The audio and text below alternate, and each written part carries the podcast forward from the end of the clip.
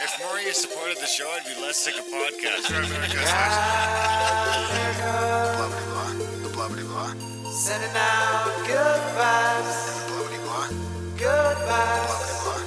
good vibes, And the blah blah blah. good vibes, good vibes. 108 breaths of deep gratitude and prayers for guidance and protection. And put on a didgeridoo and shamanic drumming track. Shivers or vibrations and stuff like that.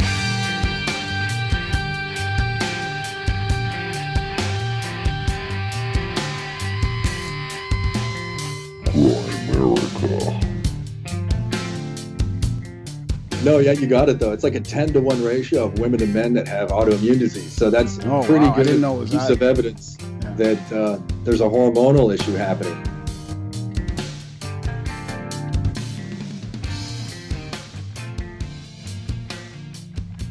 Okay, guys, welcome back to the Grimerica Show. We are going to be chatting with Mark Sloan a little bit later about his red light therapy device and cancer conspiracies and sugar and all sorts of these weird, mind blowing things.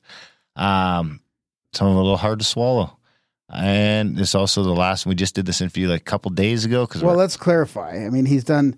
He's written books on red light therapy. Mhm. Fifty thousand studies of red light therapy of the benefits. Right? of That's red right. light therapy. when does yours and the here? cancer conspiracy and all the hard to swallow stuff was the stuff that kind of Saying sugar is- was okay. so, yeah it's it's more about like contradicting the Diet current stuff. diet phase and the the tra- the trends and the The crens. I'm trying to say the crazes and the trends. Yeah. I don't know. It's In my personal experience, sugar is not good for me. Well, I'm. I mean, I haven't had a dessert since New New Year's Eve, and and I'm not really noticing that much of a difference. I should have just, and I've cut out a lot of other junk as well, and I might as well just be eating it. Think so? It's You don't feel any better? I feel less bloated for sure, and you know, I look. I see You look a little down- better. Looking down What on my about tummy. your boobs are smaller? What about uh so did you cut out sugar? Well, for the most part, I mean, I I I'm not going to like, you know, I've ha- never cut out sugar. I'm not, I'm not going to the if sugar's included in you know pasta sauce or whatever. Like I'm not having pasta. I'm trying to cut out that What was the sauce on? on What were you putting the pasta sauce on? on fake pasta, like red Oh. lentil pasta or or. You got to uh, watch some of that fake stuff. I worry it's That's not the problem. I know. That's the thing. That's what I'm saying. Like I think Mark's opinion would be that stresses out the cells more. I think he's kind of all about not stressing the cells. Hmm. I don't That think pounding a bunch of sugar in though, because what I don't think we're taking into account is that from a like historical standpoint or an evolutionary That white sugar, standpoint, that refined, getting the amount of sugar that the average American or North American is taking in in a day, I don't see how ancient man could have fucking tracked down that much sugar. Other than like finding a fucking honeycomb every day, finding a bee's nest like Winnie the Pooh and busting into that shit. Not only that, but I Where I, else you getting that sugar? Or like, unless all you eat is like blueberries all day, but then that's not even still that's not the refined sugar. Exactly. Not only that, but I don't think we've evolved to handle the scientific construction of the bliss point. Like these people are giving us chemicals in their sugar and their in their carbs that actually activate our dopamine and stuff, right? I mean, it's a bliss. You have one of those. They're even making gluten free crackers that good. There's a gluten free cracker that's so good. I just want to eat the whole fucking box.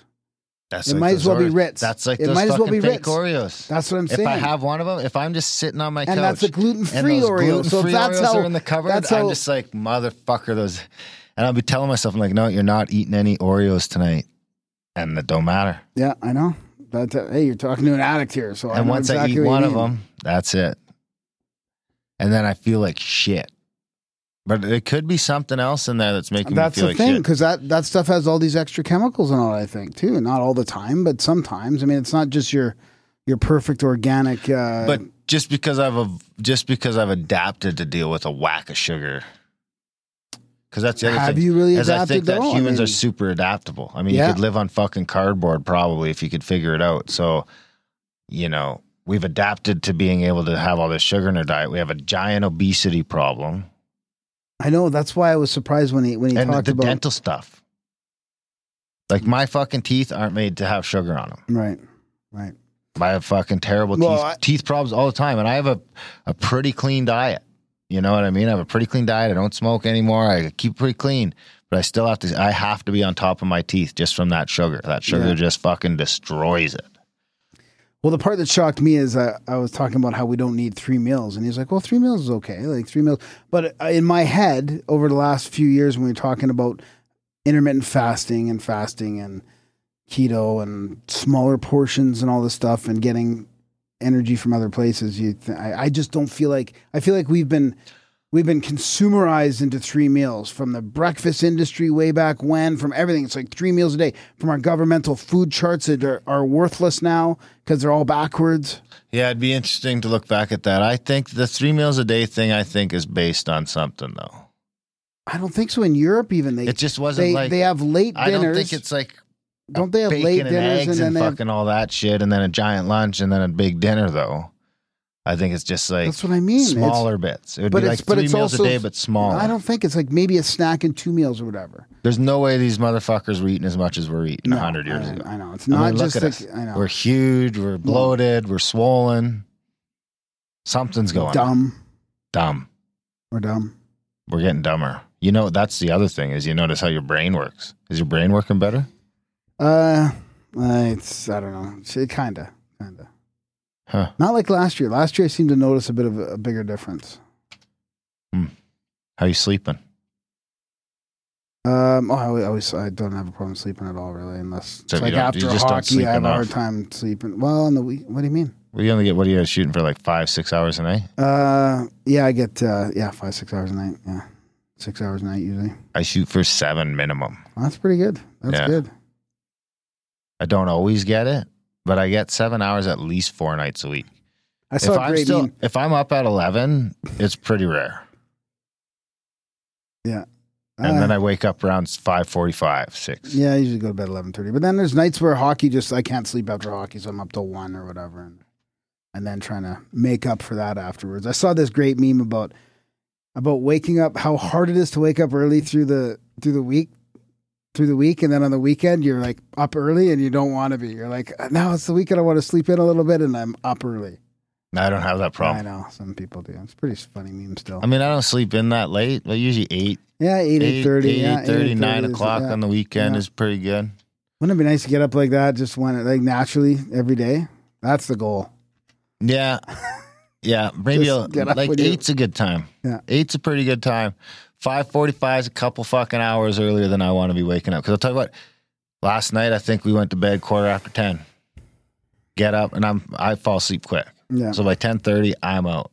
So I got and then I get up five forty-five. So what's that? That's over seven hours of sleep. Yeah, that's, that's It's good. approaching eight hours of sleep. yeah, that's solid. and then try and drag my ass out of bed. the. The alarm goes off. I'm just like, fuck me. I Yeah. could use another. So th- even if I go to bed at nine o'clock, that fucking alarm No, clock no, in the morning point- drives me crazy. Yeah, I know. And I, I've, I haven't found the point where going to bed earlier. It will there will- Defeats there- that. No, there will be one. The Eight thirty nine will do it. Uh, how do you go to bed at eight thirty? I I was just talking to a guy at work I today. can barely get my fucking says- six year old daughter That's to so go funny. to sleep at eight Today I heard a guy say, I went to bed at eight thirty last night. It was fantastic. It was amazing. I'm too FOMO for that. I know, me too. I feel like I'm missing out on my whole life yeah, then. I know. I'm super FOMO. But then if I could get up at like That's what kept me out all night in my early days. It was Well, I- FOMO. I'm. fo- I'll tell you what. I'm fucking I FOMO. was really FOMO like 15, 20 years ago. Yeah. That's why I went back and read the whole unabridged version of the Brothers Karamazov Okay. because the one I read was like seven hours. Audiobook was seven hours. And then I found the unabridged version's 38 hours. I'm like, Holy. what did I miss? I got to go back. I got to go back and slug it through Did this fucking thing. I did it. Was yeah. it worth it? Yeah. It was That's worth it for the first a- like 30 hours. The last eight, I was done. Yeah, really? Yeah. I had been See, you don't feel like you have to finish that stuff off. You can just put it down anytime. I, I, Well, I already knew the ending too because I'd read the abridged. Right. Oh, so there it's you like go. last so you're then- getting into the court thing and everything Yeah. again. It's like I already know what yeah, happens. So I, am done. I'm done. down, Yeah. And I gotta say, I fucking like Dune better. Good. There was more. There's something about the Dostoevsky stuff that's uh, very I don't know what the word is. Maybe uh poetic. The Dune's not really poetic, but the character development and everything else is it's one of the, it's probably the best sci-fi book I've ever read. I haven't read a lot of sci-fi, but that was the most compelled I've been by a book in a long fucking time. And it's a long book too. Yeah, that's why it was so popular, man. Yeah. I didn't I didn't know anything yeah, about it. yeah. Dune had completely escaped my radar. Brian Lord is over the moon. I've been talking to him about it. Yeah. He's like, You loved it? He's like, I loved it. He's Yeah. like, that shit was formative. It was great. It would have been a great book to read when you were in your teens, for sure. Yeah, we got to get Brian back on the show soon. Yeah, we should. We can, later. I actually I'm halfway through the next Dune book now, Messiah. Oh, cool. So I'm, I'm going to go through all the ones Herbert wrote at least. That's another Star Wars. I mean, you start looking, you Google Dune books, they're fucking, they're still writing these things. Are they? Yeah. His like son or somebody there is still writing Dune books. Wow. They're still coming out. I have a feeling it, it had to get shitty somewhere along the line. Yeah, they usually can't keep it up. No, like Star Wars fell off fast. I like And- some. si- I like some less. But I've been guys, like- enjoying Messiah. Yeah. See, the brilliance about audiobooks is like I listen to, like when I think back about when I first started listening to audiobooks like 10, 12, 15 years ago, like I listened to all of Star, like a ton of Star Wars audiobooks. And then Ben Bova is a great, he's, I think he won a couple, uh, couple of the sci-fi awards. The, I can't remember what they're called now.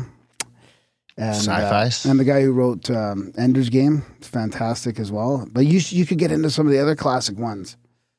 Well, I got a bunch of time on, on my trip to Texas this You might weekend. like some I'm going to old- finish the redemption of Ultimus. Yeah. I wish Dune would have. They would have done. I wish they would have picked Dune instead of Star Wars to do the whole crazy movies with. I was never really that big of a Star Wars guy. And you know what? Now my kids are all over Star Wars. They just love this shit. They Yeah. think The Return of the Jedi is the best movie ever made. Really? Oh, Can't those get are 'em. pretty good. Can't get them to watch Star Trek. Really? Yeah. I'm Yeah, more of a Star Star, Trek's Trek a guy bit- over Star Wars. It's a bit nerdier, Star Trek. I prefer Dune to Star Wars. Star Trek's a bit more though. like sciency, and, and Star Wars is a bit more like esoteric, you know? Yeah. With the, with the Force and all that. Yeah, I'd like to see someone. You know who should do Dune is uh, Netflix. They could do it proper. I feel like like some of these shows like that have really overshot what the movies can do. Yeah. I listened to the Viking lectures, like 36 lectures on the Vikings, and i I've been into this North stuff, and, and uh, it's interesting how England wouldn't have been England without these Viking Viking raids to really bring the whole thing together. The lectures were great, and then I started watching the Viking show finally, and it's about that time in the 800s when the Vikings first sailed west. Like the first couple episodes, like the guy, he's like, "We got to sail west, no more sailing east." There's, he's got rumors about this, and he finds a way to navigate the open channel and get to the England, and they just find they pillage it, get all the treasure, like. It's hmm. fantastic. It's a great series. Like you said, it's kind of like got that somewhat of it. Who knows how historically true it is, but it's enough to make you think they've done their research on on their, you know, their culture and their magic and their their um, Yeah, because I like, pillaging and and you know all that.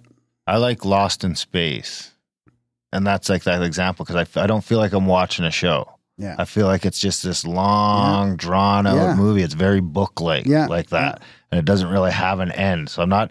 I don't have to cram this. I don't have to cram this experience. I don't even know where that noise came from. I don't have to cram this experience into Yeah. two hours or something like that. I can draw it out over weeks. and if the characters are or- good and and the story's yeah, good, Yeah, and Lost in Space is shit compared to Dune. I'll be honest, but it's still it's. I got into it and it's compelling.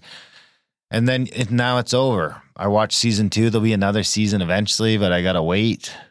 Orson Scott Card is one of my favorites. I tried forcing another one. It was called like Another Life on Netflix. So I like forced the first two episodes, and after it, I'm I'm still like, am I gonna watch episode three? I don't want to, but I kind of Yeah, I don't know. I've got a little more free time in my life right now for that sort of entertainment. I think maybe I'm missing something after after that whole Dune experience. It was really great. That audiobook was fucking fantastic with all the different uh, narrators. Yeah, narrators. Yeah. That one dude now is in. So um, was it Brick? Scott Brick. Oh my Oh yeah, god! I told you that was one of my Yeah. favorites. Right, I told you This from, guy is from the fucking beginning. Oh yeah, from the beginning. Oh, I th- he was one of my first narrators I listened to. it was always. Scott Brick and uh, Stefan Rudnicki, who I liked. And Stefan does, he's done uh, this whole series I'm listening to. It's like a, it's a fantasy series of like basically the Norse gods and uh, that Here, I'll type show of this thing. once, just see. Yeah, yeah, yeah. I was like driving over the tracks, ignoring that call. That's why he called me. Yeah, because you always pick up. Uh, I was gonna check and see if what was the other fellow's name. Scott Brick. I want to see if he's. uh uh, no, I'm not gonna listen. Yeah, I want to see if he's. What's his name? No, the other guy, not Stefan Mark. Rudnicki. Stefan Rudnicki. Yeah. He might be in the dude. He does a lot of sci-fi. He did um Ben Bova's and also some of the other ones. Orson Scott Cards. Scott Brick, Orlagh Cassidy, Euan Morton, Simon Vance, Ilyana Kadushin. There's more than that though. I think it's like twelve or something. Yeah. But uh, yeah, it was really well done. I feel like doing. Uh, you know, I wish that dude was still alive because I want to know who's who in that in that book because I feel like it's written about Earth Yeah. and like superpowers and stuff like that. I've been spinning around in my head all these different ways, but there's really no way of knowing for sure without getting inside that dude's head and how he thought about it all. Anyway, yeah, Scott Brick, I'm in. That Good dude stuff. is fucking amazing. Yep. Like when his part comes on, I get excited. Yeah. Oh yeah. Now you know what I now you know what I've been saying for like five, I mentioned Scott Brick's name to you probably Oh five yeah, no, years no, ago. I knew and because I listened to I've been waiting to I mention like, it to you Who is this guy? because this guy is just because that one Dune book has 10, 11 narrators. Yeah. but he's Yeah. the main one. Yeah. And whenever it comes back to him, I Yeah. find myself a little disappointed whenever it switches to someone else Yeah. because he, it's like I just want this guy to read the book. Fuck all you guys. He's pretty intense. He's over the top in a way, but it's not in a it's not in a way that's over like I like I like that deadpan Stefan Rudnicki where he, he just he doesn't he doesn't overdo the characters, but he'll have his like his like six voices that he does just to make it seem like he you know he knows who it is, but it's not he's not acting it. It doesn't feel like they're acting it. Do you know what I mean? Yeah, I not could, dramatic and over the top, but it's just the way they. I could see myself searching by by narrator. That's what I do. Yeah, Yeah. yeah. Well, that's how I found this this Viking saga that I'm. Or it's not even Viking. It's a it's a uh, it's a fantasy series about the the Norse gods and stuff like that. But it's him that uh, that that reads it, and that's one of the reasons why I chose it. And it's great. Nice. Yeah. Hmm. You know what else was a great book uh, on on the vein of the audiobooks was the Chrysalids. I had read that book when I was a kid, Yeah, and then I listened to it on audio. I was trying to get my kids to listen to it. They're not quite there yet, a couple more years, but that one always resonated with me too. Because you don't figure out what's going on until you're like halfway through the book when you realize it's like, I don't want to say too much or give away too much, but I recommend that book too. So the Harbinger. We don't get any money when you buy these audiobooks. By the way, We- Audible doesn't give us any fucking money. No. You can support us by buying some of our books. Yeah, we're putting some out. I just want to mention that that series I was talking about is called The Harbinger of Doom by uh, Glenn G. Thater. Oh, and I forgot to tell you, they incorporate some of the actual tablets that were found like hundreds of thousands of years ago into that mythology of that, Nice. which is fantastic. So it's kind of based like they actually try and incorporate the real stuff that was written down way back then into this fantasy series. and that's 36 hours? oh no no, it's I don't No. know. I'm on book seven or something on it. It's uh, it's an epic fantasy series. Like so, each book is I don't know how far I'm going to go down this Dune rabbit hole. I'm going to go, I'm, I've committed to the first three books, which Yeah. is like 42 fucking hours. I So I'm can't believe we talked this long on the intro about uh, about our own shit. We got stuff to share about listeners and Do we? yeah, Uh, We got a well, new I did segment say, to do, We'll have some links out soon for how people can. Uh, we're going to do some audiobook stuff with some stuff that's uh, in the public domain, which of course we had to publish it as an ebook so we could link the audiobook to it. So that's a whole little thing that's going to be. We'll have more information on that in the next couple months for you audiobook people. yeah. Maybe that's We're gonna why we put spend marks so much on- we're time gonna talking try about put marks- Audible because we're about to be making content for Audible. That's true. We already That's are weird. making content for yes, Audible. we are. We might even put Mark's books on Audible. But it looks like that's going to start accelerating, and we're going to get more content on Audible, and some of it might actually be published by Grimerica. Yeah. Which means that when you guys go buy those books, you're supporting the show. Yeah. Things to think about. Yeah. Uh, what else we got? Contact at the cabin. I regret to inform you that uh, all the spots for April are sold out, and the spots for September are gone too. Uh, I apologize. that There might be one or two left at this point, but if all the people that are kicking tires comes through, which could happen in the next hour, or could not happen, or could happen in a week, but all those spots are taken.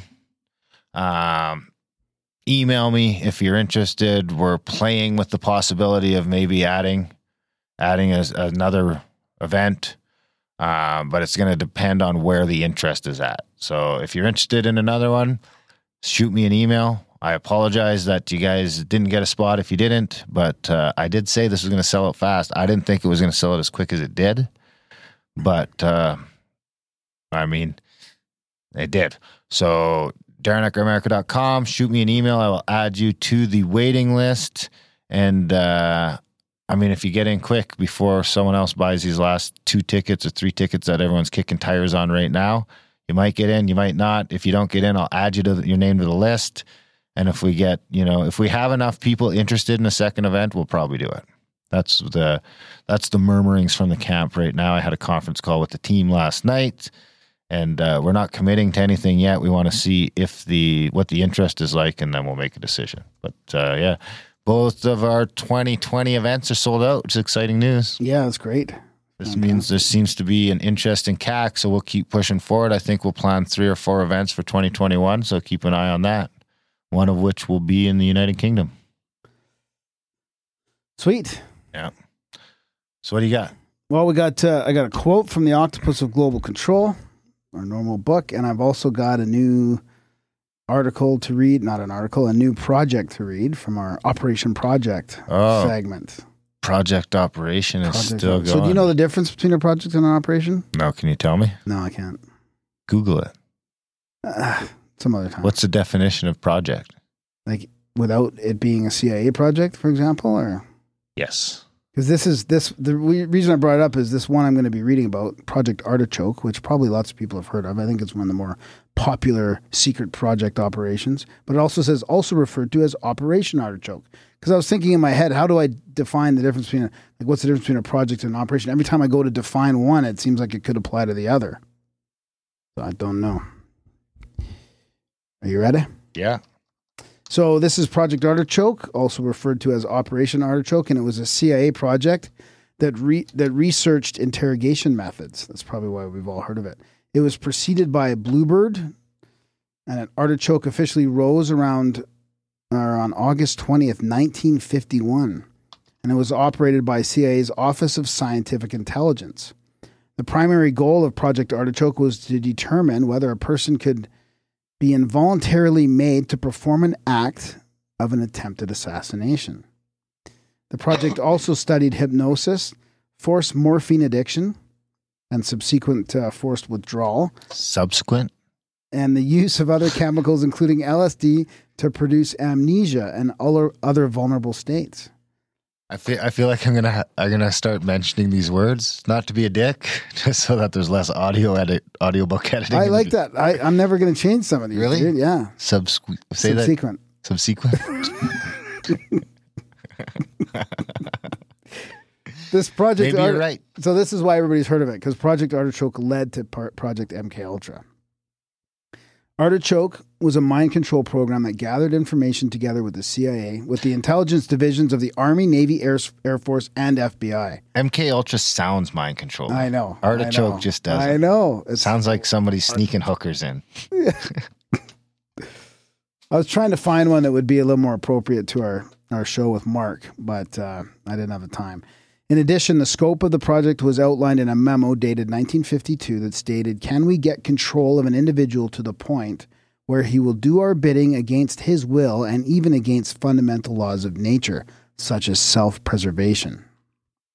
That's a pretty heavy handed goal Yeah. there. Project Artichoke was the CIA's secret code name for carrying out in house and overseas experiments using LSD, hypnosis, and total isolation as forms of physiological harassment for special interrogations on human subjects. At first, agents used cocaine, marijuana, heroin, peyote, and mescaline, but they increasingly saw LSD as the most promising drug. The subjects who left this project were fogged with amnesia, resulting in faulty and vague memories of the experience. In 1952, LSD was increasingly given to the unknowing CIA agents to determine the drug's effects on unsuspecting people. One record states that an agent was kept on LSD for 77 days. Artichoke researched the potential of dengue fever, fever and other diseases. A declassified artichoke memo read Not all viruses have to be lethal. The objective includes those that act as short term and long term incapacitating agents. The CIA disputed which department would take over the operation. Finally, it was decided that an agent from the CIA research staff, former U.S. Army Brigadier General Paul F. Gaynor, would oversee it. The CIA sought to establish control over what it perceived as the weaker and less intelligent segments of society, or for potential agents, defectors, refugees, POWs, and others. A CIA report states that if hypnosis succeeded, assassins, this don't forget this is back in 50 the early 50s. Also, I want to read that other one that uh, about back then, the Brook, Brookings Institute one, I think. No, the Brook. Uh, I'll think of it later. Okay, it's it's uh, that if hypnosis succeeded, assassins could be created to assassinate a prominent politician or, if necessary, an American official. The overseas operations took place in locations through Europe, Japan, Southeast Asia, and the Philippines. Teams were assembled to manage these operations, and they were told to conduct at the overseas bases operational experiments utilizing aliens as subjects. There you go. Maybe even a president. Definition of operation the fact or condition of functioning or being active. Hmm. Did you find the definition of project as well? The, de- the second definition active surgery performed on a patient. Mm-hmm. Project an individual or collaborative enterprise that is carefully planned and desig- designed to achieve a particular aim. Hmm. So the operation would be the carrying out Yeah, yeah, of that's the kinda- project. It's funny because that's the way I looked at it, but then I thought, but it still could apply to the other word in a way. You know what I mean? Like if you're carrying out, you could be carrying out a project. You would think, which No, includes that's an the op- operation. then it's an I- I operation. know, Once you start carrying it out, you're in the operation. Hmm. It's only a project until you start it. And then you need a manager.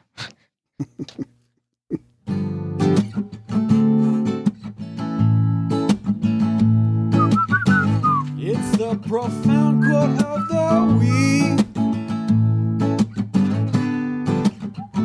Can you guess the profound quote of the week. Can you guess the human who spoke it or wrote it down? Profound quote of the week. I was trying to pick one out of this book that was appropriate to this episode. Like I was looking in the chapter uh, on scientific control. For example, um, does this cancer make me look skinny? Is a little section in here. The Center for Disease Creation. So I'm in that chapter right now. Oh no, this is under the perfect business model within that chapter. Do you think oil and gas have a big influence in the capital? Well, that's that's the next biggest. The pharmaceutical industry puts twice into lobbying, double the double the amount in oil and gas, and four times what defense and aerospace put in. So they control Congress. I've been saying that for a long time. Whose quote is that? That's got to be RFK. Yep. Ah, good one. Bingo, I love it when you get one. Once a year. Yep. That's the 2021 down the drain. well, we better get out of here. Yep. I got some shit to do. It's getting late. Getting dark, getting cold. We did get a nice little warm spell Yep. Oh coming yeah. through. It's Nice interesting when reprieve. when minus 20 feels warm, you know it's been a cold winter. Fuck like yeah. literally went outside, I'm like, oh, it's nice out. I look at the temperature, minus 18, minus 20, and it feels good. I'll probably record a little swap cast with Snake Bros this weekend. Uh, oh, do you want to bet on that? Five bucks. Sure. Why? You don't think? Did you talk to him? No, it's just hey, we, just look, never It happes. travel, travel is that's always the thing. Yeah. You know, We're We gonna do all this podcast together, and podcasting. you're like, no, No. It's going to be tough to want a podcast Yeah. when you're going to visit a new place, you know? yeah. But I do want to. It'd be good to do that though. I want to spend some time in the cube. Call me if you if you want, and we'll I'll just join you. Yeah, maybe I'll shoot you a text. Yeah. I don't want to go all the way to Texas and call you, bro. What'd you do? I called I was Graham. thinking more. I was thinking more so I could chat with the Snake Bros, not you. yeah, maybe we could do a little half hour or something. Maybe after I go blow some shit up. That'll be fun. All right, grimerica.ca slash support. Support the show. Help us keep having these fantastic shows. This is number 399. Next week's 400. It's the call in show. 403 702 6083. If you want to call us, we'll be on from 9 p.m. Eastern till midnight, January 29th. Talk about what you think is the most important thing to talk about. You call in, say whatever the fuck you want. We don't care. If you're a supporter, you can even swear. Uh, grimerica.ca slash support. So you can be a supporter before the call in show. Sign up for monthly. Sign up for a yearly. Sign up for something. Do a one time donation. Do whatever you can to help keep the wheels flowing because we need to keep the wheels flowing. And uh, 400 shows, all for free. We didn't charge you a dime for any of them unless you wanted to volunteer some funds. Maybe it's time. 400 shows could be the catalyst to appreciate the there value. America.ca slash support. Because we couldn't do it without you. We couldn't do it without you. We love you for it. Uh, join the chats, grimerica.ca slash chats, and call in on the 29th, 403 702 6083. Other than that, enjoy this chat. Mr. Mark Sloan.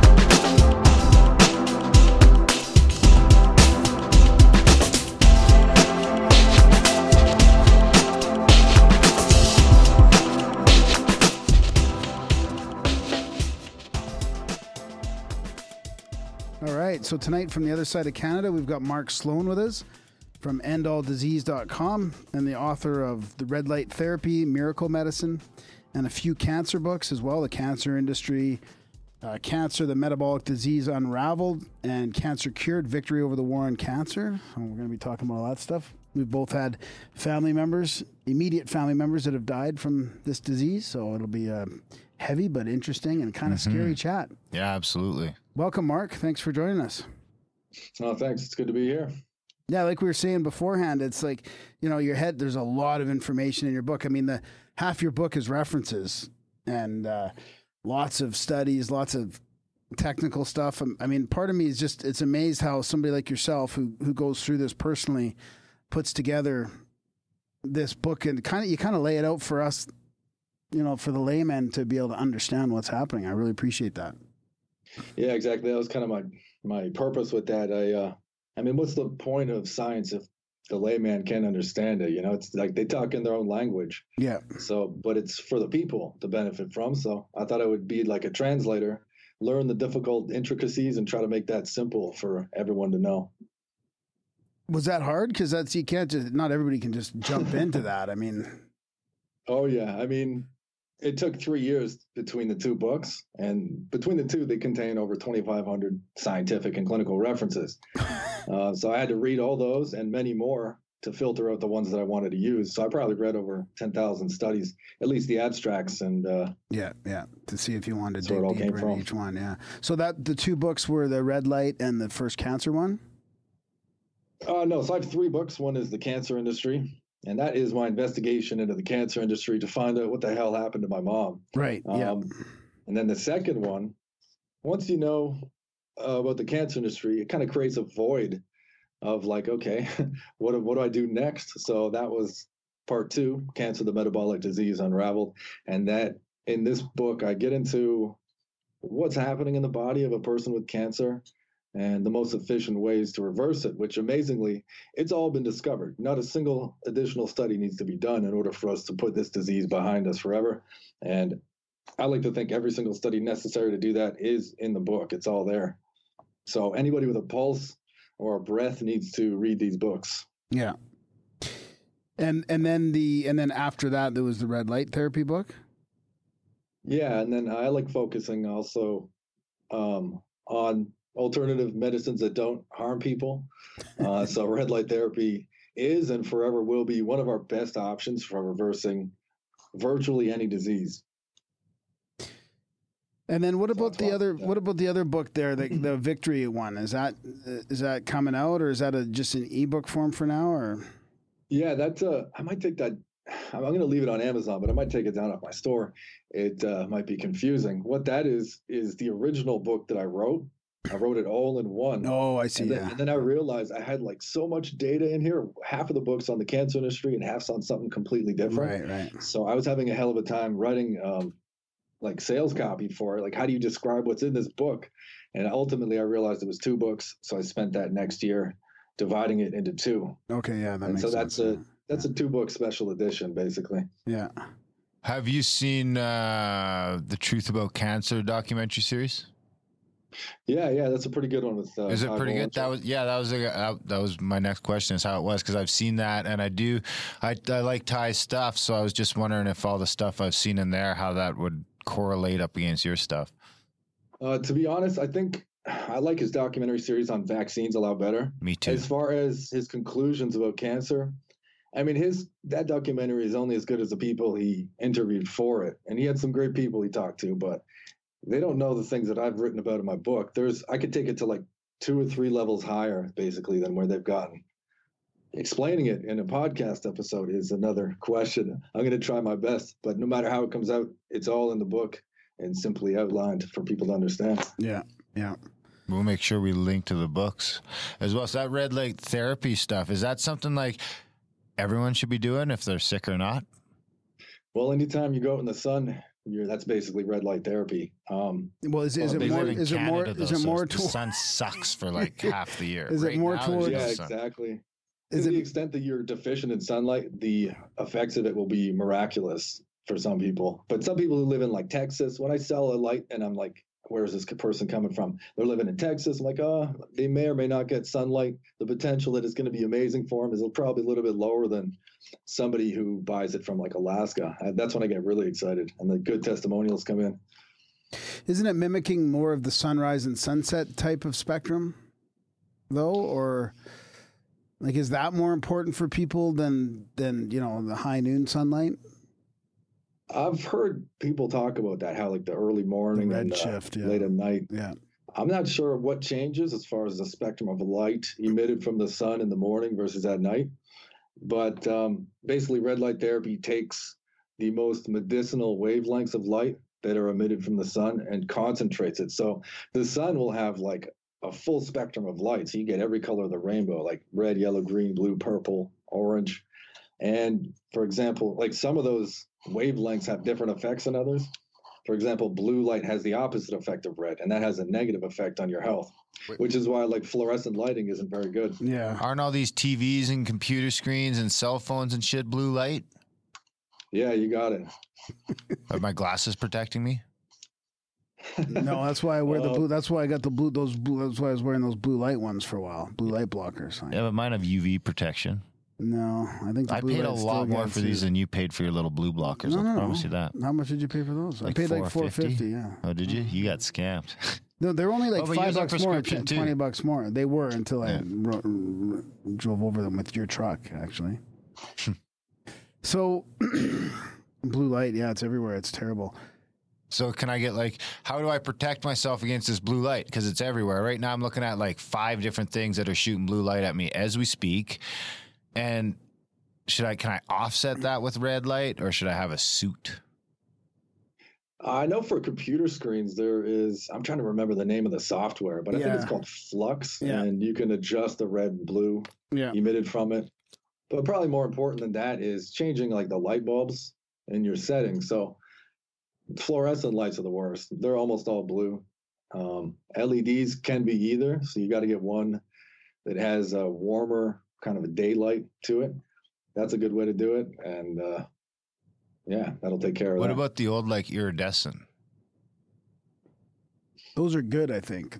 But you know, there's Like still something incandescent. Sorry, when I see those, I don't even know what iridescent means. Uh, when I see that light, there's still something about that, and it could just be my programming, but it just seems warmer. yeah. Well, it is Than real because it's hot because they are hot. Yeah, They but are I don't mean it from an actual temperature. I just mean it. The light looks more inviting Yeah. than the LED one. I, I, I get that effect though, because when I look in my room and sometimes I forget I've left my lamp on, it does give the same effect as like the like not the sun shining through the window, but maybe like a, an overcast day shining through the window. Yeah, I hear you. Yeah, some LED bulbs are better than others. It's uh, I think it's the Kelvin rating. So you'll see on the box it'll be like 1000K, 2000K.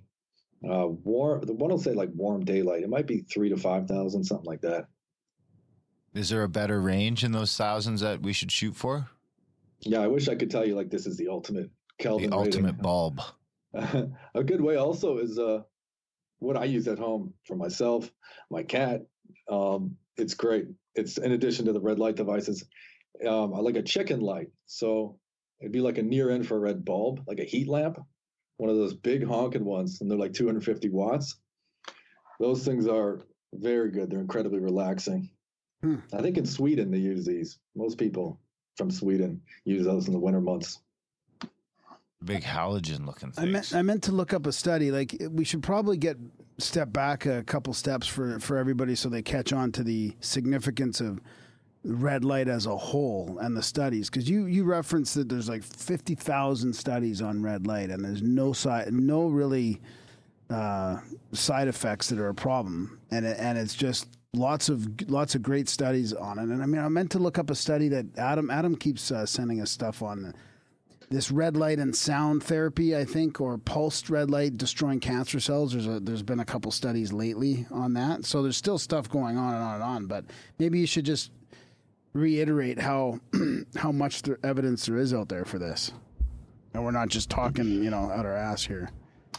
Yeah, so to date, there are over 50,000 studies on red light therapy, and- and not a single one reporting any negative side effect. And how red light therapy works is basically you shine specific wavelengths of red and near infrared light on the bare skin of the body. And within your cells, there are like tiny organelles called mitochondria, where all the energy in your cells is produced.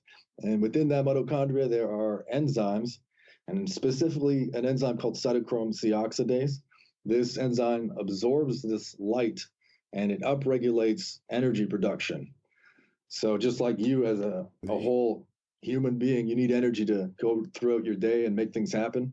So do cells. And that is a high metabolism, high energy production. The ATP If or you ask me, is called. the that's the definition of health. yeah. Yeah, ATP Huh. is yeah, that's the energy currency of the body, they say. Yeah. Interesting. So the the thing that comes to my mind right away is I thought I was reading some articles that disappeared really quick a few months back about curing um, oof, what's that cancer they tried that terrible vaccine for? Uh, The one uh, the Gardasil. oh, HPV or whatever. It's not a HPV. cancer though. Weren't It's they? just- it's yeah, HPV cancer. turns into cancer though, doesn't right, it? Right. And now I heard that whatever that cancer was, they were curing with light therapy in Mexico. Hmm, I hadn't heard of that, one. That could be the same one. That could be the same one I was going to try and get. Uh, It get disappeared real quick, but it was that same idea as it was non-invasive, just through light on the skin. Hmm, excellent. And some of this is pretty old. I mean, the, the the red light stuff that I have, that massager that I have with red light, and the infrared dome that we were talking about, those are like fifteen, that probably fifteen years old. Good quality products that are still working. So this has been around for you know some of this evidence has been around since what the early two thousands or late nineties, or I mean even Uh, even further back than that. But I mean just where it's starting to penetrate our our culture a little bit. Yeah, I mean, it has definitely skyrocketed, like exponential growth of publishing activity in recent years. Um, but yeah, I mean, lasers were first discovered in early 1960s by a Hungarian scientist, Dr. Andre Mester. Or sorry, he didn't discover the lasers, but he discovered that they're medicinal, and that was in like 1968. Right. And so since then, the West has begun conducting studies on red light. But in the early 1900s, you had the Russians doing research on red light as well. They did a lot of great work on it. And then, of course, it dates all the way back to ancient Egyptians. They would use like colored glass to harness specific wavelengths of light. So if you have like a red piece of glass, that will filter out everything but the red wavelengths. And they they realized that and used it for healing purposes. And so I guess the first red light therapy device was the sun. Yeah. Lasers brought it into, um, I guess you could bring it indoors in that case. It kind of made us a little bit had to have a little bit greater control and ability to use it on days that weren't sunny. And then LEDs, those really were like an evolutionary leap with this red light therapy because they're so inexpensive. And now you can get devices that are literally one tenth of the price of lasers, and in some cases they work better. Right. Is that what you? Well, actually, before I ask you that, I want to go back to Darren's thing about blue light. So, would it? Would you say for the for for most people, would it be? Because we're around a blue. I mean, I tried to block blue light for a while. I was wearing these blue blockers and trying to. It helped me sleep a little bit. Not that I need help to, to sleep, but I mean, You know you know, in here in the studio, we've got fluorescent bulbs at work, and then at home, you've got different types of lighting and the Could we just TVs and the like? Computers. like? What if we just painted that red? No, No. no. Oh, uh, the light? You mean? Like the- then it would be the red in casing on the light. and It wouldn't even see see anything. so would would would it be best to like But- try and block the blue or just uh, use red light therapy every every day, uh, like for twenty minutes or a half hour to offset it? Uh, using red light therapy would compensate for sure. Yeah. I guess probably A the little bit of ideal both, might be to, uh, yeah, add some more red into that environment. Yeah. Could we paint it red? Does that work? Is that a real thing, or is this? Are we talking about some sort of spectrum thing, and I'm making it too simple?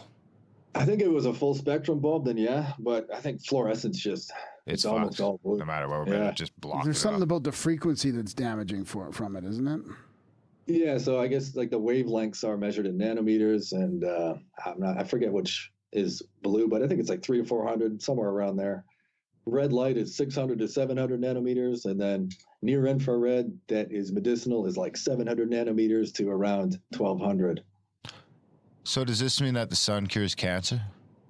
Because everyone's trying to convince me of the opposite. Sun causes cancer. Yeah, a lot of people are afraid of it. Uh, I think as long as you're not getting burnt, it's almost pure benefit. Yeah. What about uh, these new tanning beds that? uh, I'm glad you asked Because. I am, I was hearing a lot of you- great feedback about from people that that I know that are tanning in the winter when we have the indirect sunlight up here in Canada. I mean, from like mm-hmm. November till March, the sun is useless to us, and and a lot of these people are having vitamin D deficiencies, and their their mood is really enhancing from the. They've got those new like UVAB beds or whatever like that that aren't supposed to be damaging. And I've been I've been personally thinking about trying one out just as a little experiment to see what happens. But um, is that the same? Is that a red light that they're giving off in there? Then do you think, or do you know anything about those? Yeah, I should did. I did a couple slides in a presentation on uh, tanning beds, and it was really complete. I wish I remembered the data, but uh, I think from my research, I think it would be a lot safer if they added red, a few red tube lights within those tanning beds. I'll tell you that. But as far as using the tanning bed itself, um, I just remember concluding that I wouldn't do it. I think I don't know if it's UVA or UVB that uh, promotes vitamin D production. The So basically- UVB, yeah. Is it the B? Yeah. Okay, yeah. So the one that's in tanning beds is like almost all UVA then. So you, you get almost none, and you get none of the protective red light that you get from the sun. So it's like all the damage with little benefit in a sense. So these new beds, they're telling me. I mean, I don't know. I, I I don't know. I'm not a tanning guy, but they're saying that these new beds are primarily UVB or UVAB or whatever that. Yeah, I think they're I think they're on top of that eh, that part and, and making sure it's not all A. Oh, good. I wonder how that works. I've been thinking about trying one because my take has always been that being an Indian, I just sir, save up my vitamin D in my skin, and that's why I tan so much. That's just my my theory. Your theory? Yeah. there you go.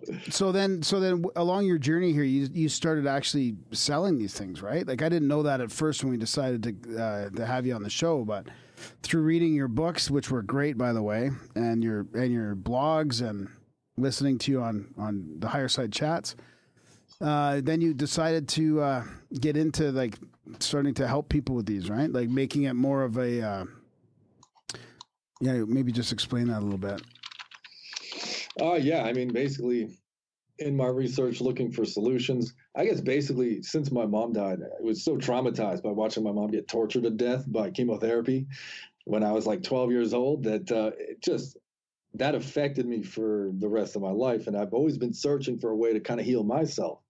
So in a sense, it's like a self-preservation thing. I've been trying to figure out what works. So I've tried like dozens of different supplements and vitamins, um, magnetic pulsars, uh, electromagnetic field things like this PEMF 2000. And then all of a sudden I discovered red light therapy and I gave that a shot. And by far that worked better than anything I've ever tried. So I was so impressed by it. I'm like, okay, now that's a product I can get behind. This is really going to help people. And this could replace pretty much everything the medical industry can do and without harming people and do a lot better.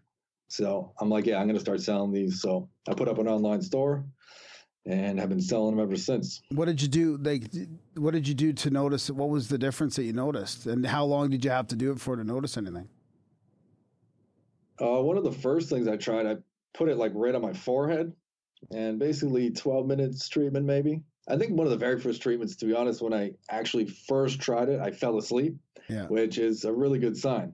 Um, and then when I put it on my forehead, I didn't really notice anything right away. And then I went out and did like groceries or something.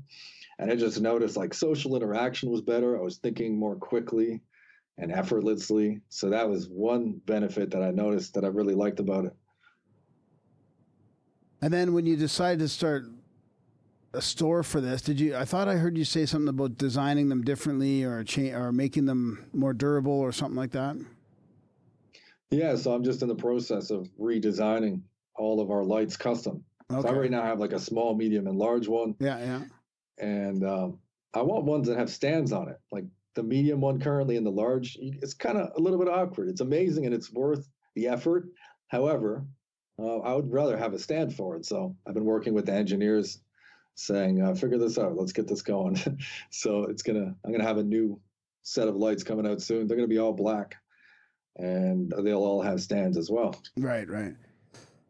So maybe we should talk about some of the, the things that it, I mean, in your book it lists lists them all, but I mean it's almost almost everything it's good for, based on studies as well. You know, whether it's like hair growth or uh, skin. use some hair skin. growth. I know I could use some hair growth, some skin things. I mean, what about chronic uh, diseases and and chronic issues like um, fibromyalgia types type symptoms and maybe MS that type of thing? Anything anything beneficial there? Yeah, so I guess one of the most incredible things about research is uh, discovering that my name for my website is not out of the realm of possibility. It's truly ending all disease. Once you realize what disease is, you realize it's pretty much, in almost all cases, the exact same thing. And it's the breakdown of efficient energy metabolism within cells. So, red light has been proven effective for literally dozens of diseases and conditions. I mean, if you ask or if you show a doctor that, they wouldn't believe it because they're so like reductionist. They think basically one disease, one treatment, and these are all different and isolated things, you know? When in reality, it's basically the same issue. And red light corrects that at its root. And there are a bunch of other ways to correct the metabolism as well. I think it's hard for people to uh, to comprehend that. Like for me, especially lumping stuff like chronic genetic disorders and and stuff like MS with with like a cancer type disease, which I feel like you could heal some diseases, but some feel like they're impossible. You know? hmm I did a pretty good, uh, a pretty awesome presentation, if I do say so myself, on autoimmune disease. So MS would be included in that. Yeah, yeah. Hi- highly recommend you check that out. Um, yeah, I go into complete detail there. Yeah, where where can we where can people check that out? Uh, that would be at endalldisease.com slash blog. Okay, yeah, I think I read I read one recently that you did. Uh, I wanted to talk to you about as well with the estrogen impact. on the autoimmune diseases. Is that the Yeah, one exactly. That's the one. Oh, that's the one. Yeah. Yeah, I'm just trying to dig up in my mind. That gets uh, rid of estrogen. all the estrogen. info. No, the estrogen is cause is uh, overload in estrogen is Yeah, there's causing a a, lot huge of estrogen autoimmune disease. I mean, and and that's probably why the autoimmune diseases seem to affect women way more. You know, I mean, the women with the fibromyalgia and these things that, uh, Pretty sexist, that but are okay. happening. Not at all. Um, No, yeah, you got it though. It's like a ten to one ratio of women to men that have autoimmune disease. So that's Oh, pretty wow. Good didn't know piece that. of evidence Yeah. that uh, there's a hormonal issue happening there. There's a hundred percent a hormonal thing going on. Uh, is that so? Do you think that that because that fucking estrogen's in everything? It's in the plastic, and everything's in plastic. Exactly. Yeah, like the bisphenol A's and um, any any environmental chemical has an estrogenic effect as well. So all those increase the burden of estrogen. And a huge estrogenic factor as well is are the unsaturated fats in the diet. So these would be any oils that are liquid at room temperature, uh, corn oil, soy oil, things like that. what about olive oil? If it's real olive oil, it's about 11% unsaturated fat. So it's like a mono unsaturated, just right in the middle. Um, it's safer. It's one of the better ones for sure. But you wouldn't want to eat more than a couple tablespoons of it a day, I don't think. What about avocado? That's unfortunately more on the unsaturated side. The best oils, if you ask me, are the butters, coconut oils, chocolate fat, beef and lamb fat. These are all saturated. And if you want to understand fats, basically replace the word saturated in saturated or unsaturated with safe, safe or unsafe. So the unsaturated are really Mm-hmm. highly reactive, basically. That's a good way to put the it. Yeah, that's a good way to put it. But that's now that backfires if you have a lot of sugar in your diet, though, doesn't it? Sugar's another issue. When you when we talk Sugar's a about nutrition, motherfucker. I am like almost completely backwards of what your average person thinks. So for me, I don't think sugar's the villain that it's been cut out to be at all. Well, it depends on what kind of sugar you're talking about, doesn't it? Like, what about refined sugar versus natural fruit sugar? Uh, yeah. So I would agree with you that the fruit sugar is better because fruit comes with like a lot of alkaline minerals, your potassium and magnesium. However, if you're having a difficult time digesting fruit, then pure white sugar is a really can be a medicinal way of getting your carbohydrates. What about corn, high fructose corn syrup? If you throw that in the mix, that's in everything now too. Yeah, yeah, I hear that spiked with like mercury and all kinds of things. However, fructose, if not derived from genetically modified petrochemically soaked corn and soy, can actually be really medicinal as well. So fructose in and of itself has been uh, maligned. Okay, so so what you're saying is sugar in itself, like fructose, is not that bad, but it's the way that now they've GMO'd this stuff, like the high fructose corn syrup, and, and everything is is the, the main reason why it's There's Such got to be something with that sugar because I mean, I notice now that if I pile into the sugary treats before bed, I'm gonna wake up feeling like I drank some fucking Jack Daniels or something. Like I can actually feel the back of my neck is tensed up, or do you think that's something else in the sugary treats? Um, yeah, it might be additives. Uh, generally, when you sleep, because you're basically fasting, that's another issue. Uh, people think fasting's good for you. I think it's no different than starvation. So essentially, the most stressful time of day is in the morning after a sleep. So to wake up tense is not too much of a surprise because when you're sleeping, your body will run out of sugar and it'll have to switch on stress hormones and start burning fat in place of that glucose. Don't text before breakfast. There oh you go. man, there's so many questions. So before I before I forget this one, what about Mazola oil? Is that a, is that one of the unsaturated fats? Yeah, apparently Tommy Mazzola died of a heart attack, by the way. interesting. Oh, shit. yeah, that's one of the unsaturated for sure. Okay, that's what I thought. Hmm. So if sugar's what what uh, I'm having trouble thinking sugar's not a terrible problem.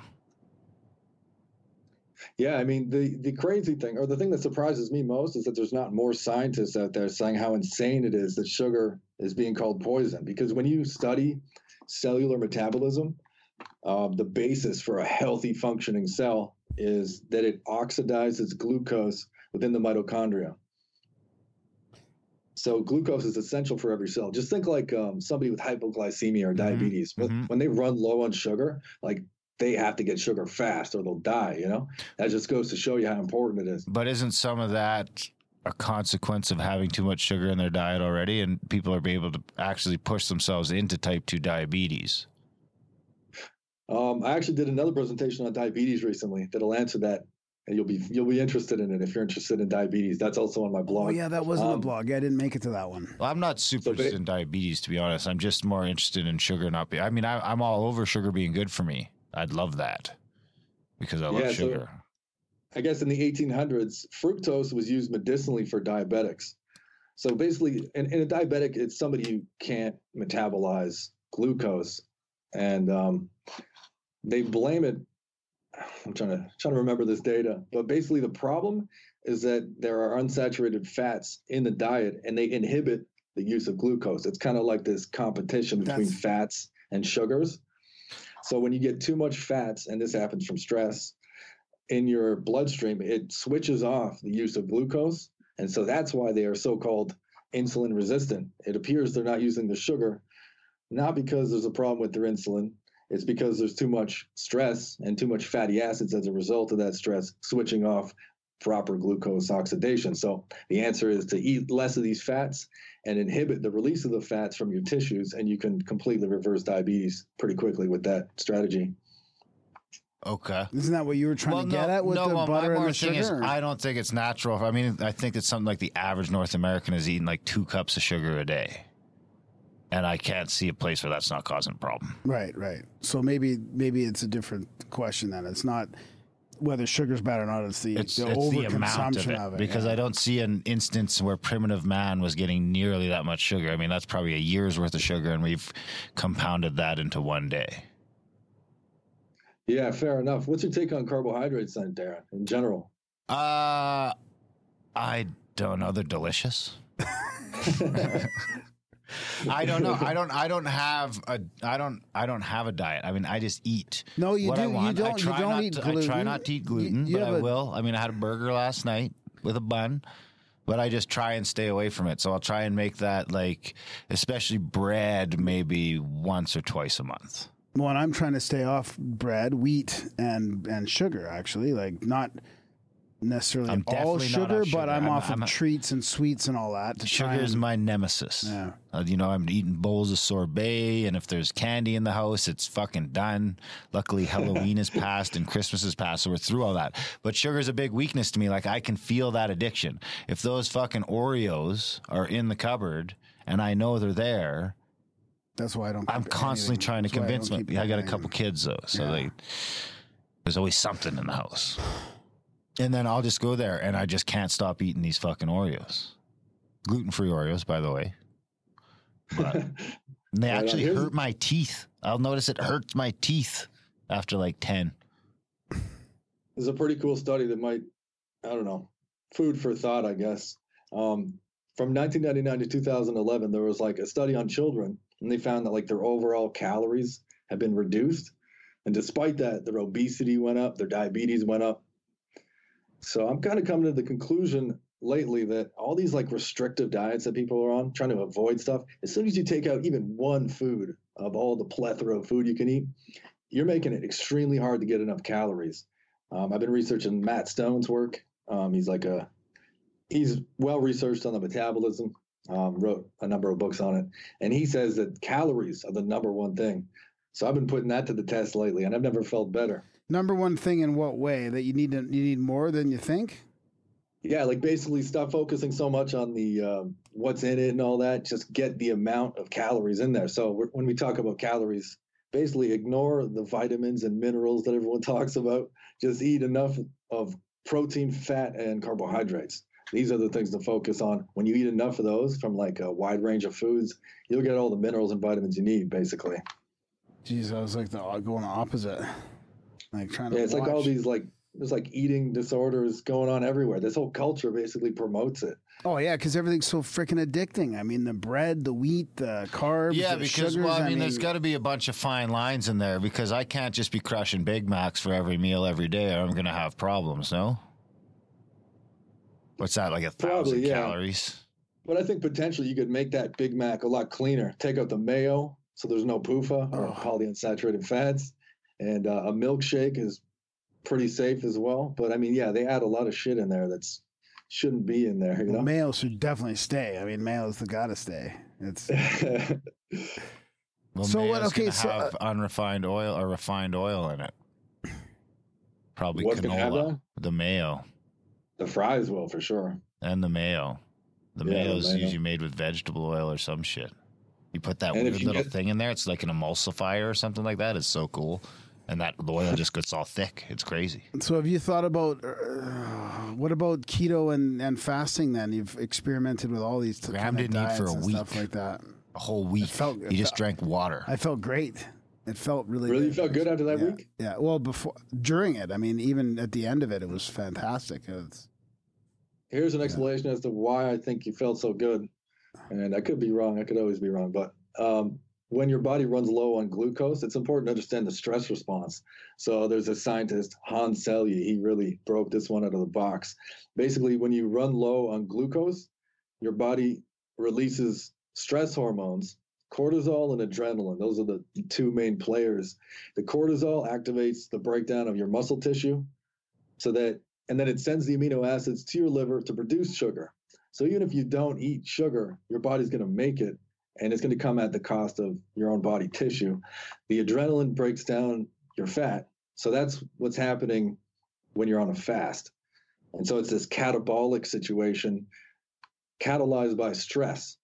So stress hormones, if you ask anyone who's jumped out of an airplane, they feel amazing. So I think that might be the reason why you feel good on a fast. oh, maybe. Yeah. Yeah. It does feel like that kind of high, actually. Yeah. Interesting. But I mean, what about all the studies that fasting is so good? I mean, fasting for even for cancer, cancer healing. There's uh, there's a couple scientists and the doctors writing those books about the fasting protocols and Yeah, this whole culture has like a starvation fetish. I think there Well, are it's benefits. it's because we're fasting. eating three meals a day that we probably don't need to be eating. No.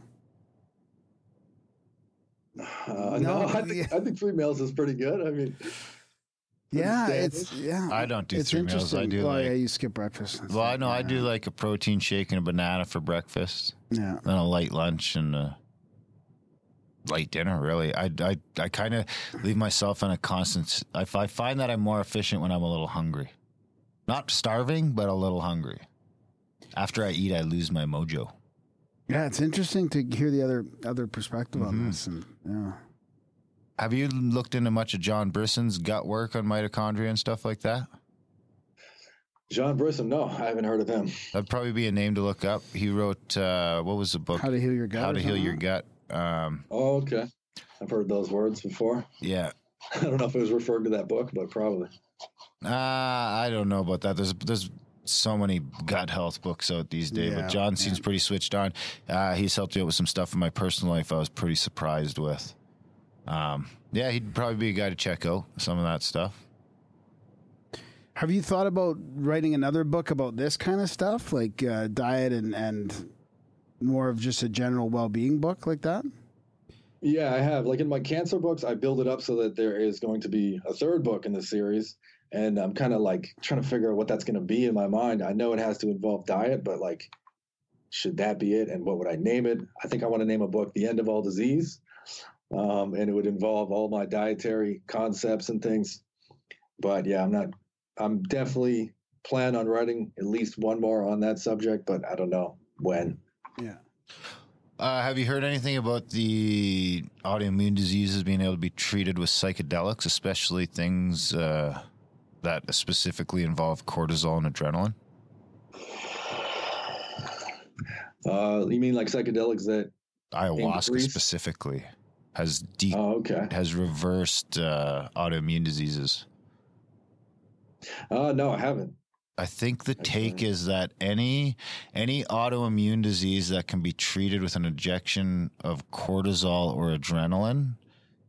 Uh, I think it's Dr. Gabor Mate now. That's he's like reverse engineering that to that anything that could be treated with an application of the stress hormone was probably caused by a traumatic incident.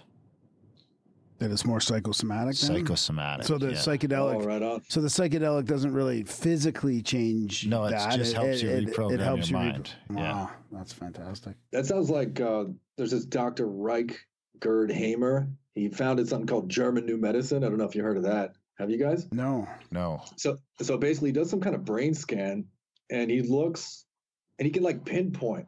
Basically you can tell him uh, what kind of what your history's been and he can pinpoint where that's going to be in the body, where that wow. emotional trauma kind of thing. And he's had some good success. This guy is outspoken about chemotherapy as well. And one of the greatest quotes I've ever heard, actually, I, I might as well say it right now. He's like, to sell chemotherapy as a therapy is most likely the biggest deceit in the history of medicine. Whoever masterminded this chemo torture deserves a monument in hell. Fuck. Just like Dr. the- Hamer. Just So like, how do you uh, spell that last name? Dr. Hamer, did you say? Yeah, H A M E R. Okay. Put that in the show notes.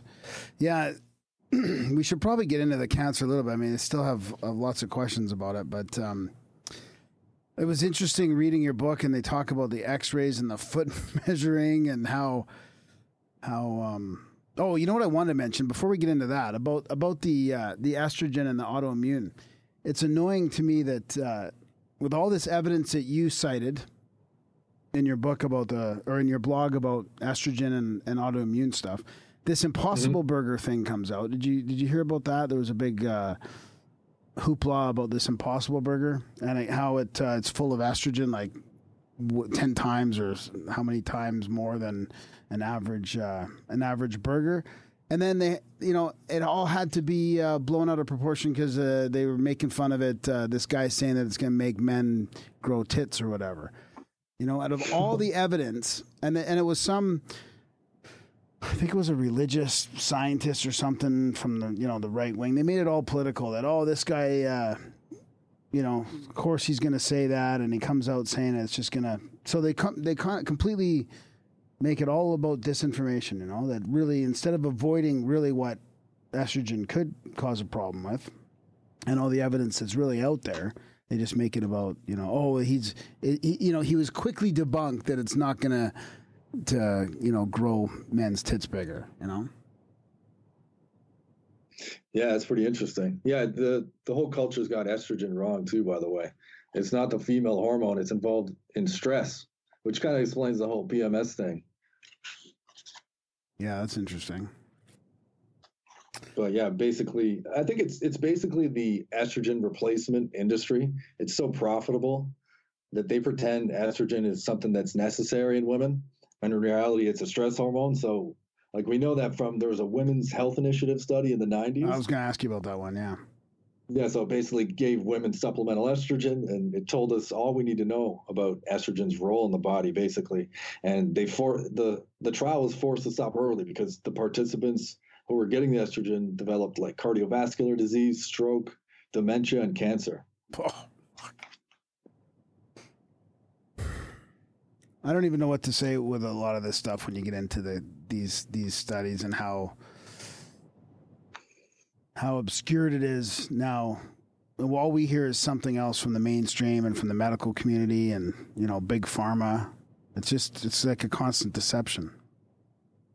I hear you. Things like coffee, they're always back and forth on the radio with studies Oh. coming out. Yeah, yeah, or water, or eggs, or bacon. You know, I mean, it's uh, you don't know what to believe anymore for diet or for Well, I think it's probably a whole lot more complicated than that too. Like, I don't think you can take a diet and apply it to an entire planet of people or even an entire country of people. yeah. You know, my my I've got a couple thousand generations behind me that were eating a different way than the thousand generations behind you, and that has to play a role. I mean, I think you notice some of that through you know immigration and stuff like that. The American diet is not so great for some people that come here, and they have different side effects from it. Yeah. The example I like to use is if you took someone from someplace and took them up to uh, the Arctic and fed them nothing but seal blubber for a couple of months, I wonder what would happen. Yeah. Have you noticed anything like that? Like uh, genetic markers for diet? Is there different? Should should different people from different parts of the world, uh, historically, or you? Well, I, I I heard something that Ben Greenfield was talking about where the people from I think from the north, the northern environments, when your ancestor is from there, that you handle carbs way different in your in your stomach. Like carbs aren't going to rip apart your stomach like some other. I mean, alcohol is a good example too, right? When the uh, when alcohol came over, my people didn't just do so great with that. So I'm wondering if you've, in all your experience with health and diet and everything else, have you noticed anything for different? Uh, you know, is it a one size fits all? I don't think there's any utopian diet for everyone. Um, the key kind of research you want to look into for this kind of thing would be uh, anthropology. So, polar explorer Vilhjalmur Stefansson, he went and investigated uh, people living in the Arctic in Canada here, uh, Northwest Territories, and he found that they ate almost obviously they ate almost no carbs because there wasn't any. You know, there's just snow everywhere. Um, and so they survived. And a lot of people say, okay, so I mean that must mean that's the ideal diet. You know, we don't need carbs, but uh, it doesn't mean it is ideal. And when you actually look at his work, he talks about how like their skin aged pretty rapidly, so that they survived on it. But I don't think that was the ideal diet. Uh, but it seems to be that anytime indigenous or native people switch to uh, these, these like refined diets, uh, Western diets, that they all their health seems to go down the tubes regardless. So Yeah, exactly. So let's get into the cancer thing a little bit. I- mean, I I had so my my mom had uh, breast cancer in the early 90s, I think. So she was probably my age, 40, 48, something like that, 49.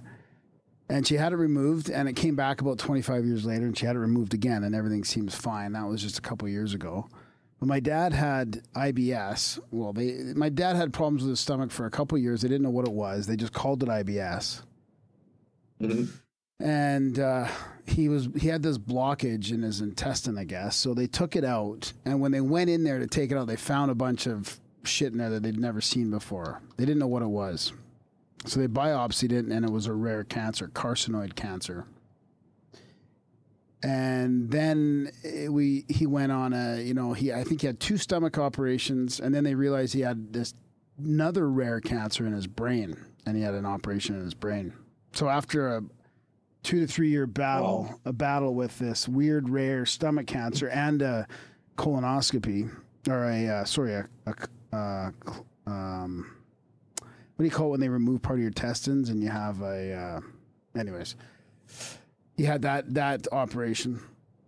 And then he passed away after like a long you know couple year battle with both these cancers. So um, yeah so i've been through all this too. And we tried we were trying some things. He was pretty open. Actually we went to a, a korean healer and my dad came out of uh, palliative care for six months and that was fantastic. Like it was you know a little bit uh, new agey but this korean healer wanted us to meditate all the time and it was pretty interesting journey in that respect but um, do you have any any anything to say like i know your mom uh, the same thing happened to your mom um, and I, after reading your book and realizing all the doctors and all the there's a whole other side to this where people are warning about uh, operations and warning about uh,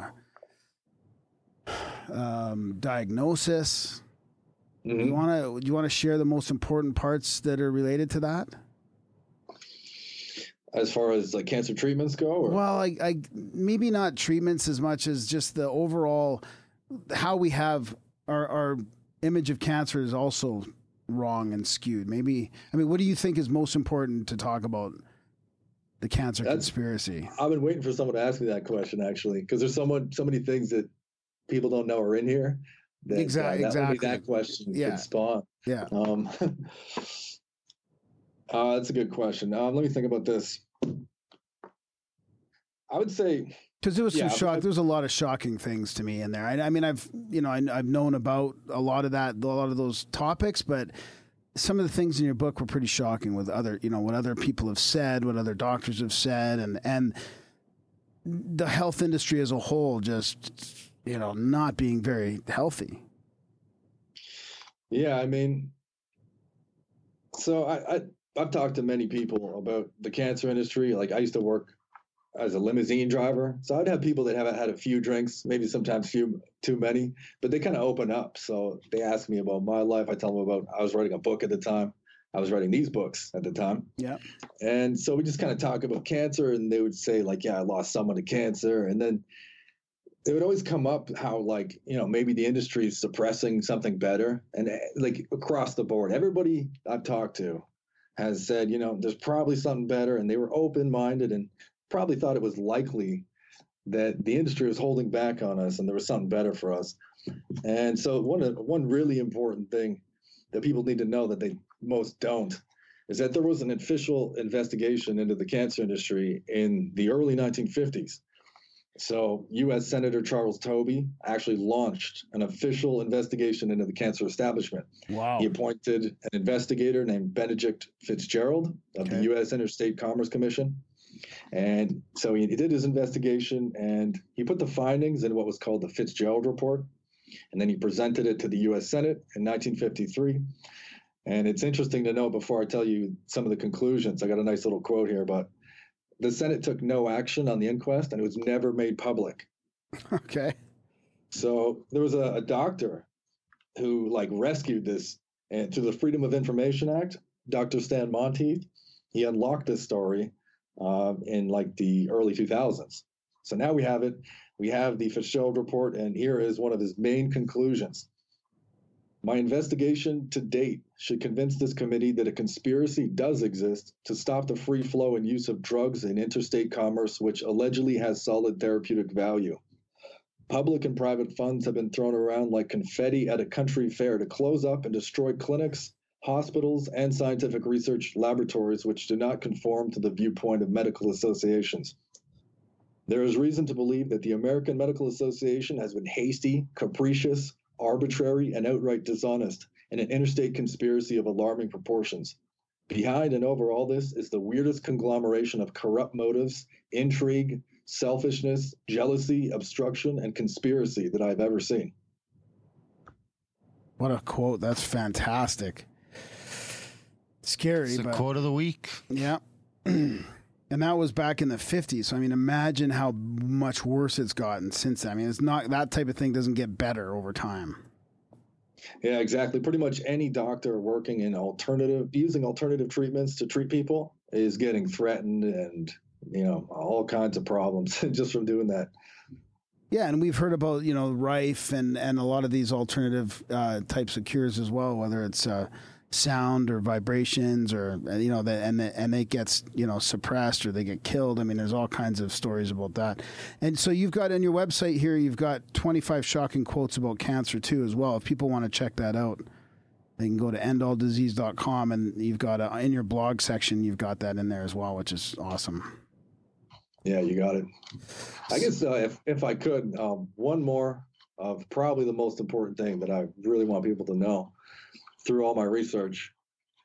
We got time for that? You Yeah, bet. you got as much time as you need, buddy, until they kick you out of that little booth. okay, cool. I'll All right, so- back. One of the biggest myths about cancer that cancer, the industry and governments worldwide are, are completely committed to. They cannot back out on this, so the industry is done. Is this idea that cancer cells are some kind of like monster, like mutated genetic Frankenstein type cells that have the intention of killing the person? No scientific evidence has ever suggested that. It it has nothing to do with science or common sense. We know what a cancer cell is, and it has nothing to do with some kind of murderous cell. Um, so the first study I found looking at what a cancer, what a tumor is, was back in the 1860s. So Dr. Rudolf Virchow, he was a physician and many other things. He saw a lot of cancer patients with tumors, and after a lifetime of work, one of his conclusions he published in a study was his hypothesis, which was that cancer tumors form so commonly at sites of chronic injury that his hypothesis was that it's a prerequisite for tumor formation. So, like if you get an injury and it just doesn't heal over time, one of those chronic unhealing wounds. That is a prime site where a tumor may form. And if you fast forward to 1930s, Dr. Otto Heinrich Warburg, the only person to ever win the Nobel Prize twice, he looked at like the individual cells within a tumor. And so, so Virchow found that the tumor itself was basically no different than an injury. Warburg looked at the individual cells comprising a tumor, and he found that it was basically a cell with damaged mitochondria. So, because it can't produce energy through that highly efficient way, it was forced to um, use sugar differently. Basically, it ferments it. So, essentially, the same findings there among those two doctors were that cancer is an injury, that the body is having a difficult time healing.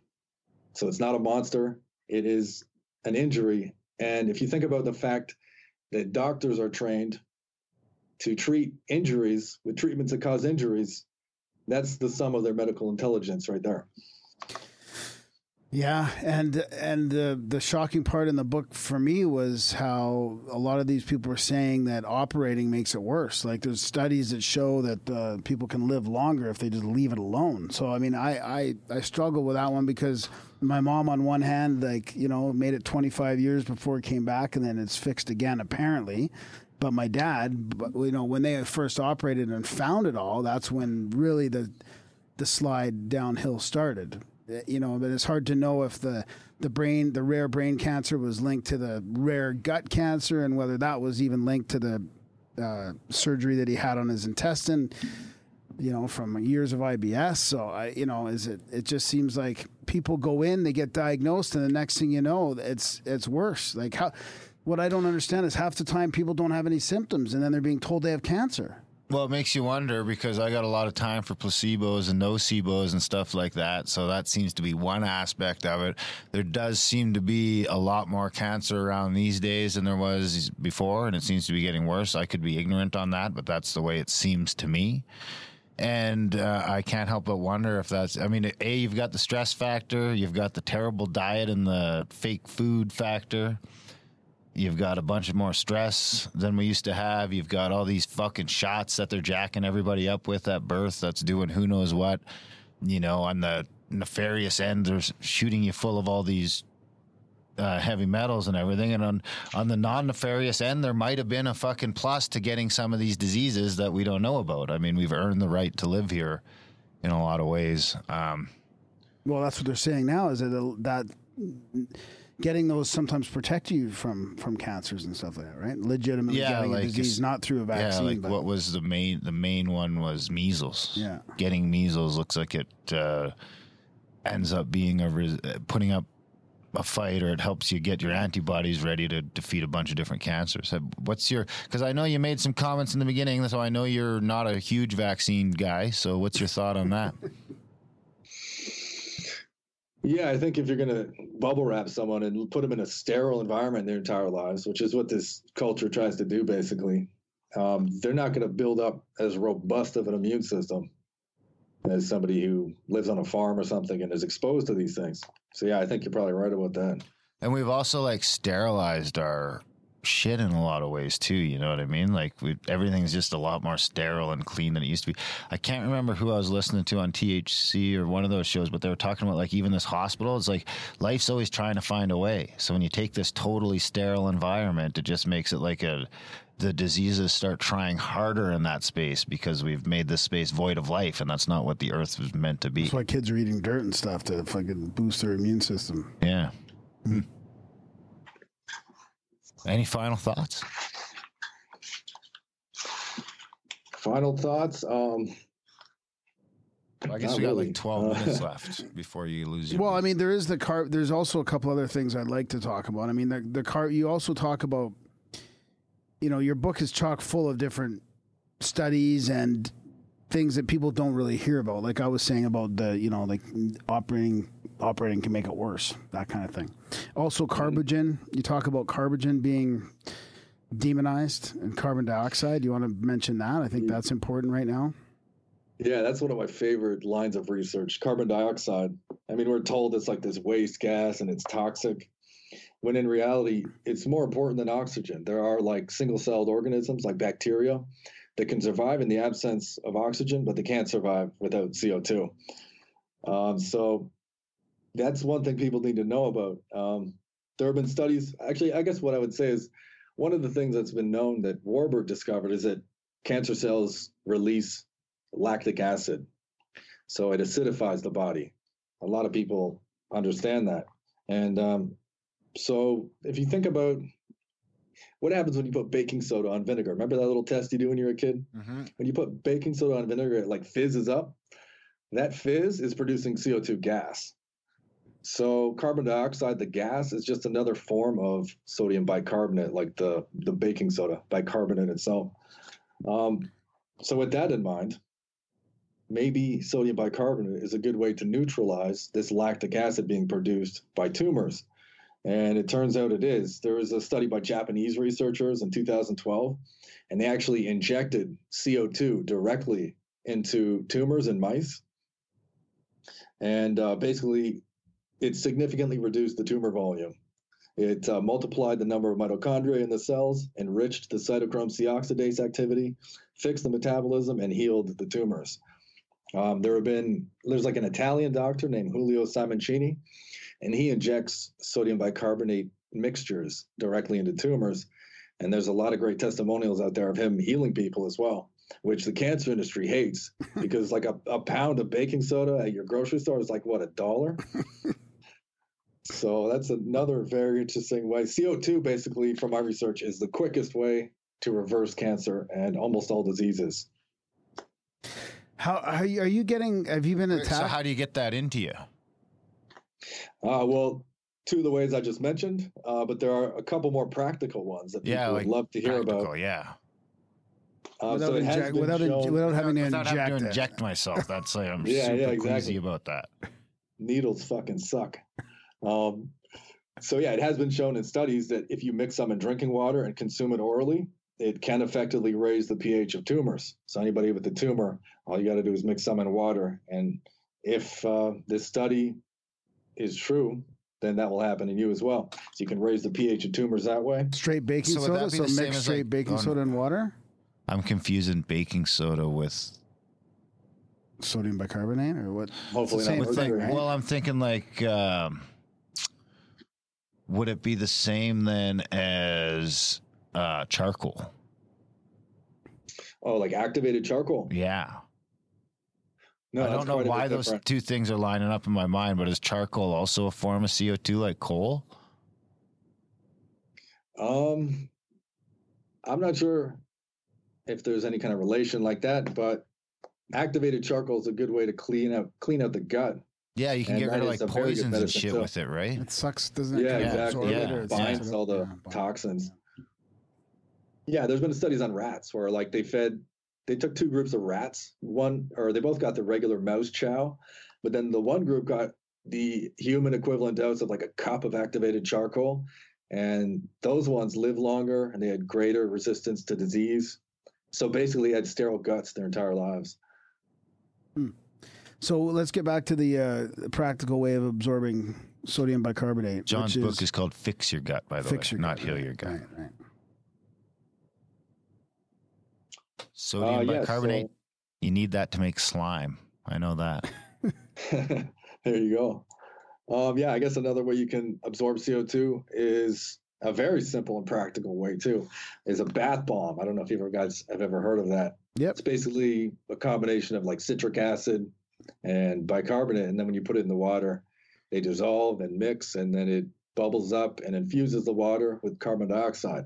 And so that's been studied quite a bit as well, surprisingly. And it does show increased CO2 in the serum after taking a bath with that. So put it in the water, take a bath. Those are the two probably the easiest ways. That's it. Yeah. And I, I'm not, I would love to measure, and I'm going to at some point using a capnometer, but I want to know if just baking soda itself will increase the CO2. And I'm pretty sure it will. Well, I got we a know fella for in, sure now the bath bombs will. Fell in the chats that says he takes bicarbonate of soda for inflammation and it works great.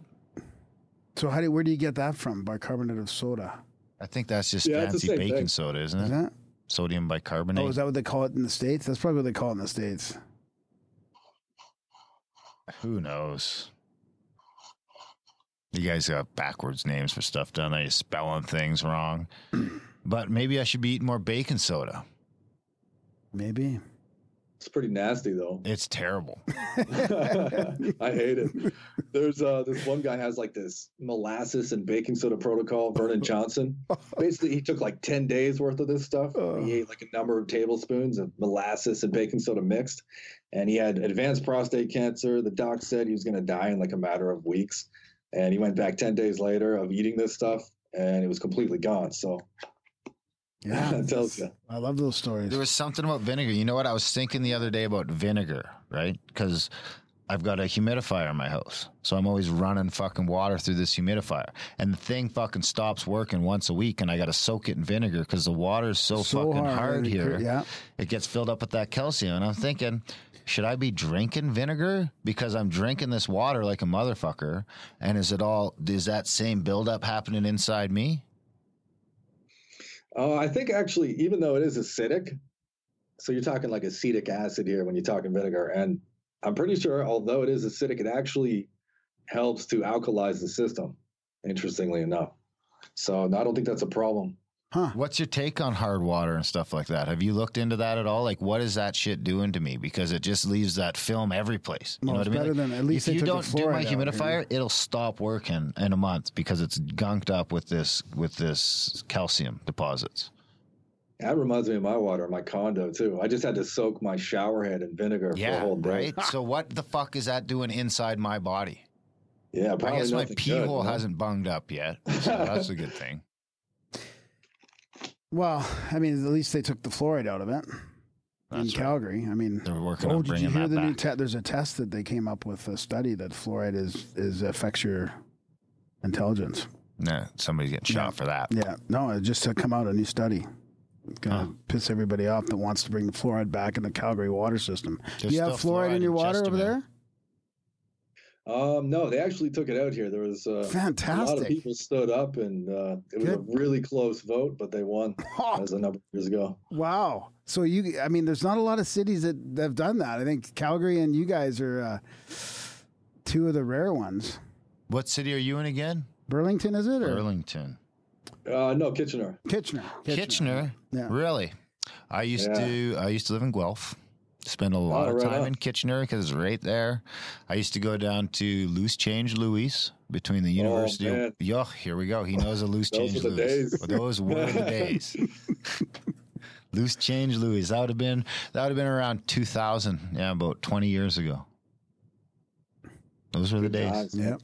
If I ever make it down there again, I'll look you up. I don't see it happening. But if you ever come to Calgary, look us up for sure. Come in the studio here. Yeah, hundred percent. Yeah. Sounds good. I'm Yeah, actually some heading out east bacon soon, soda. Where are you going? I'm heading out east. I'm just packing all my shit up. I'm Oh. gonna buy some land because it's like one tenth of the price. Oh, are you really? build my Wow, good for you, man. That's fantastic. Where are you going? Like New, like east east, like Newfoundland, or just New Brunswick, or Oh yeah, the New Brunswick, Nova Scotia area. yeah, good for You you. got like hundred acres for like fifty grand. It's like it's unreal. Really? We're looking for yeah, a then, place for a studio in a commune. We're trying to quit life. there you go. Maybe we got to head I'm east. build off grid. Yeah, good for you. You're Let gonna, us are know you if gonna? you need podcasters. yeah, that's great. I can carry stuff. I can build stuff. I'm a builder by trade. And Graham's funny. Great sense of humor. Sounds good. well, thanks for coming on the show, Mark. It's been great, and your books are awesome. I recommend them to everybody. That's right. Are you buying the red light thing then? I'm gonna, yeah, I'm gonna How buy the red the light red off. Yeah, Yeah, I'll give you guys a family discount. sweet. Um, Sweet. Talk about it on email. Yeah, we'll, right. yeah, we'll talk Sounds about it off. off What's the website one more time? Yeah, so my website is endalldisease.com. And if you guys sign up, all the listeners, um, you can get three free ebooks for signing up. Uh, one is on chemotherapy, which is actually the chapter from my first book, so you can preview my work.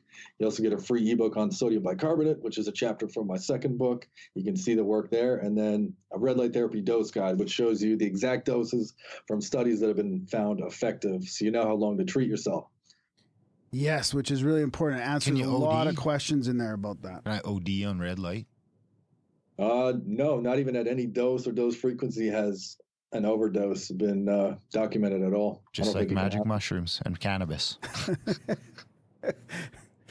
I don't know about that. I took 10 grams of mushrooms once. Oh. And, uh, You might feel like you're gonna die, but you won't. wow, I that did. is, that's a heroic I, dose. I thought it was over. Yeah, double heroic dose, right? oh, Yeah. Have you got dabbled in the DMT yet? I have, yeah. I tried, I tried ayahuasca, and it was. I don't know how he made it, or if it just wasn't good stuff, but it was nothing compared to the pure DMT that I smoked. Holy fuck, right? Yeah, Darren, I think Darren, Darren's probably probably better off not doing ayahuasca after starting with the smoking the DMT. yeah. Like the cosmic circus Oh, the oh, it's unbelievable. I can still like head back to that place sometimes when I'm caught up in a bunch of bullshit and I get back to that moment of it's all meaningless. It's all it's just a ride. Have some fun. Back I just remember like it being so detailed, it like Oh. took my breath away. It was fucking unbelievable. Buddy said a I've word. I so still can't remember the word. I've been trying to get back to this word Buddy said to me, and I just I I have to go back, try and reconnect. Anyway, I just yeah, wow. That I don't think you could eat enough muff, mushrooms to mimic that. Mushrooms. Mushrooms. Any uh, any any idea? Uh, any plan on getting your books on audio at all? Got one of the best narrators in the country right here. Oh yeah. Um, I thought about it and actually started doing it for myself, and then Oh. I realized if you look at the book, there's a lot of like point form things when I detail the effects Yeah, yeah, yeah. of chemotherapy, for example, its Yeah. effects on the heart and Yeah. all these things. I don't know how good it would sound on an audiobook. Um, if The you want to try, is- I'm definitely down for paying you to make that happen, though, because I would love to have it on audiobook. Yeah, we should talk about that because Yeah. usually I listen to a lot of those technical books on audio, and usually what they'll do is they'll make an, a website. And it'll be like, you know, you'll so you'll mention in the audiobook at those times like head to, you know, www.blahblahblah.com for all the charts and visuals and everything else. It's like an audiobook accompaniment. Well, I, I listened to it on. Yeah, I understand what you mean. I I listened to the, one of your books on Voice Dream, and and, and it, it gets it sounds a little repetitive with the list, but I mean, I, I don't mind it. I, I I I think that's fine. So yeah, we'll talk about that offline too. All right, sounds good. All right, buddy. Thanks a lot. Thank you very much Yeah, for thank coming on the show. It's been a pleasure. All right. Absolutely. Uh, come back anytime. And uh, yeah, tell the library we said thank you. I think it's great that these podcast studios are springing up the library. We've got a couple in our new library too. You know what? We should go down and do a show from the library one day. We should. That'd be fun. That'd be fun. All right, buddy. Thanks a lot. All right, Mark. yeah. Thanks, guys. Yeah. Ciao for Cheers. now. And that was our chat. So I just want to say we just barely scratched the surface. If you read all the benefits of red light, all the studies, and the problems with the cancer industry, like he gets much more deeper in the books. We really only had a chance to to to scratch the surface. You can't say more deeper. More deeper. Yeah. It's a double positive. Okay, okay. More in depth. There you go. How or just deeper. or more deep. Uh, I just want to go to the chats quick. Yeah. It was sodium bicarbonate. Yeah. Thanks uh, for joining us, everybody. In the and I just this one comment from S90 made me laugh. He says, "Darren and Graham going to be sitting in cor- sitting on a corner in front of a red light eating baking soda. Better than cooking crack with it." I got uh, I got threatened in the red light district with a needle full of AIDS. Did you? Yeah. Kind of sitting in front of red lights then. Yeah, baking soda And a gun. back in the day. One guy had a gun. A and one guy had gun? a needle full of AIDS, and we just ran. Do you think it was really a needle full of? I don't know, but that was back in like 1990 when it was the AIDS height. was AIDS. It was the height of the shit. Oh, You're like, I can cure that AIDS with that red light right over there. I'm having trouble. I'm having trouble coming to terms with uh, the sugar thing. I know, me too. I'm have to. and the fasting, and the, you know, he's throwing everything upside down. I mean, he's tipping over the whole apple cart. yeah. We'll have to re-stabilize the cart and take a look at what still fits. Big thanks to Mark for coming on the show. Big thanks to all you guys for tuning in and listening. We love you for it. Grimerica.ca slash support. Help us keep having these free, commercial-free, fantastic interviews, fantastic chats, adding some value to your life. We hope that's what we aim to do here. Maybe you could aim to shoot a little value back our way. Grimerica.ca slash support. And uh, yeah, thanks for listening. And we will see you next week.